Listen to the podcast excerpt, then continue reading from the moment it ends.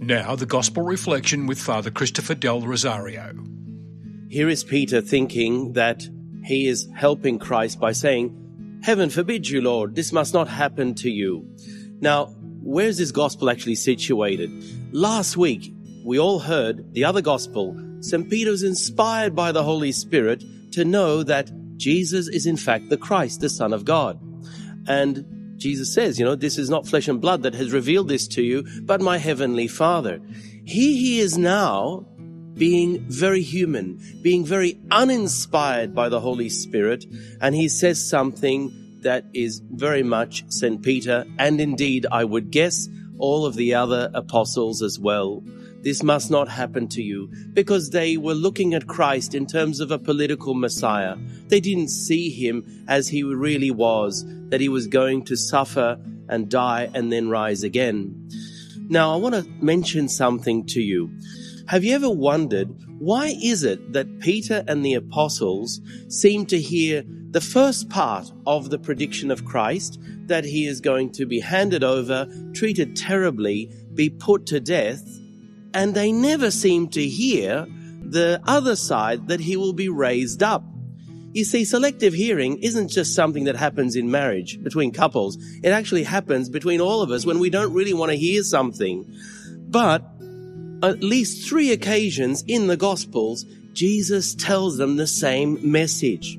So St. Peter doesn't hear the second part.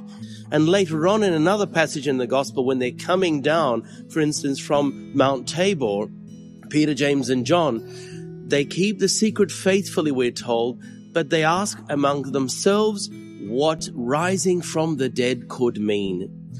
So Jesus is very, very clear that the knowledge of his identity leads necessarily to the demand to follow him as a disciple along the way of the cross. There is no other way. There is no mediocre path of Christianity that you can believe and truly know and have met Jesus Christ as the Son of God, who touches you so deeply that Ezekiel, Jeremiah rather, can say, You've seduced me. And Christ is capable of doing that because seduction is all about touching a person in their deepest level and taking full advantage of them. Of course, normally we hear the word used in a derogatory sense, but God, who knows all our buttons, knows exactly how to switch them on and make us turn to Him. And Jesus can do that, but there is no following Jesus without also following Him along the way of the cross.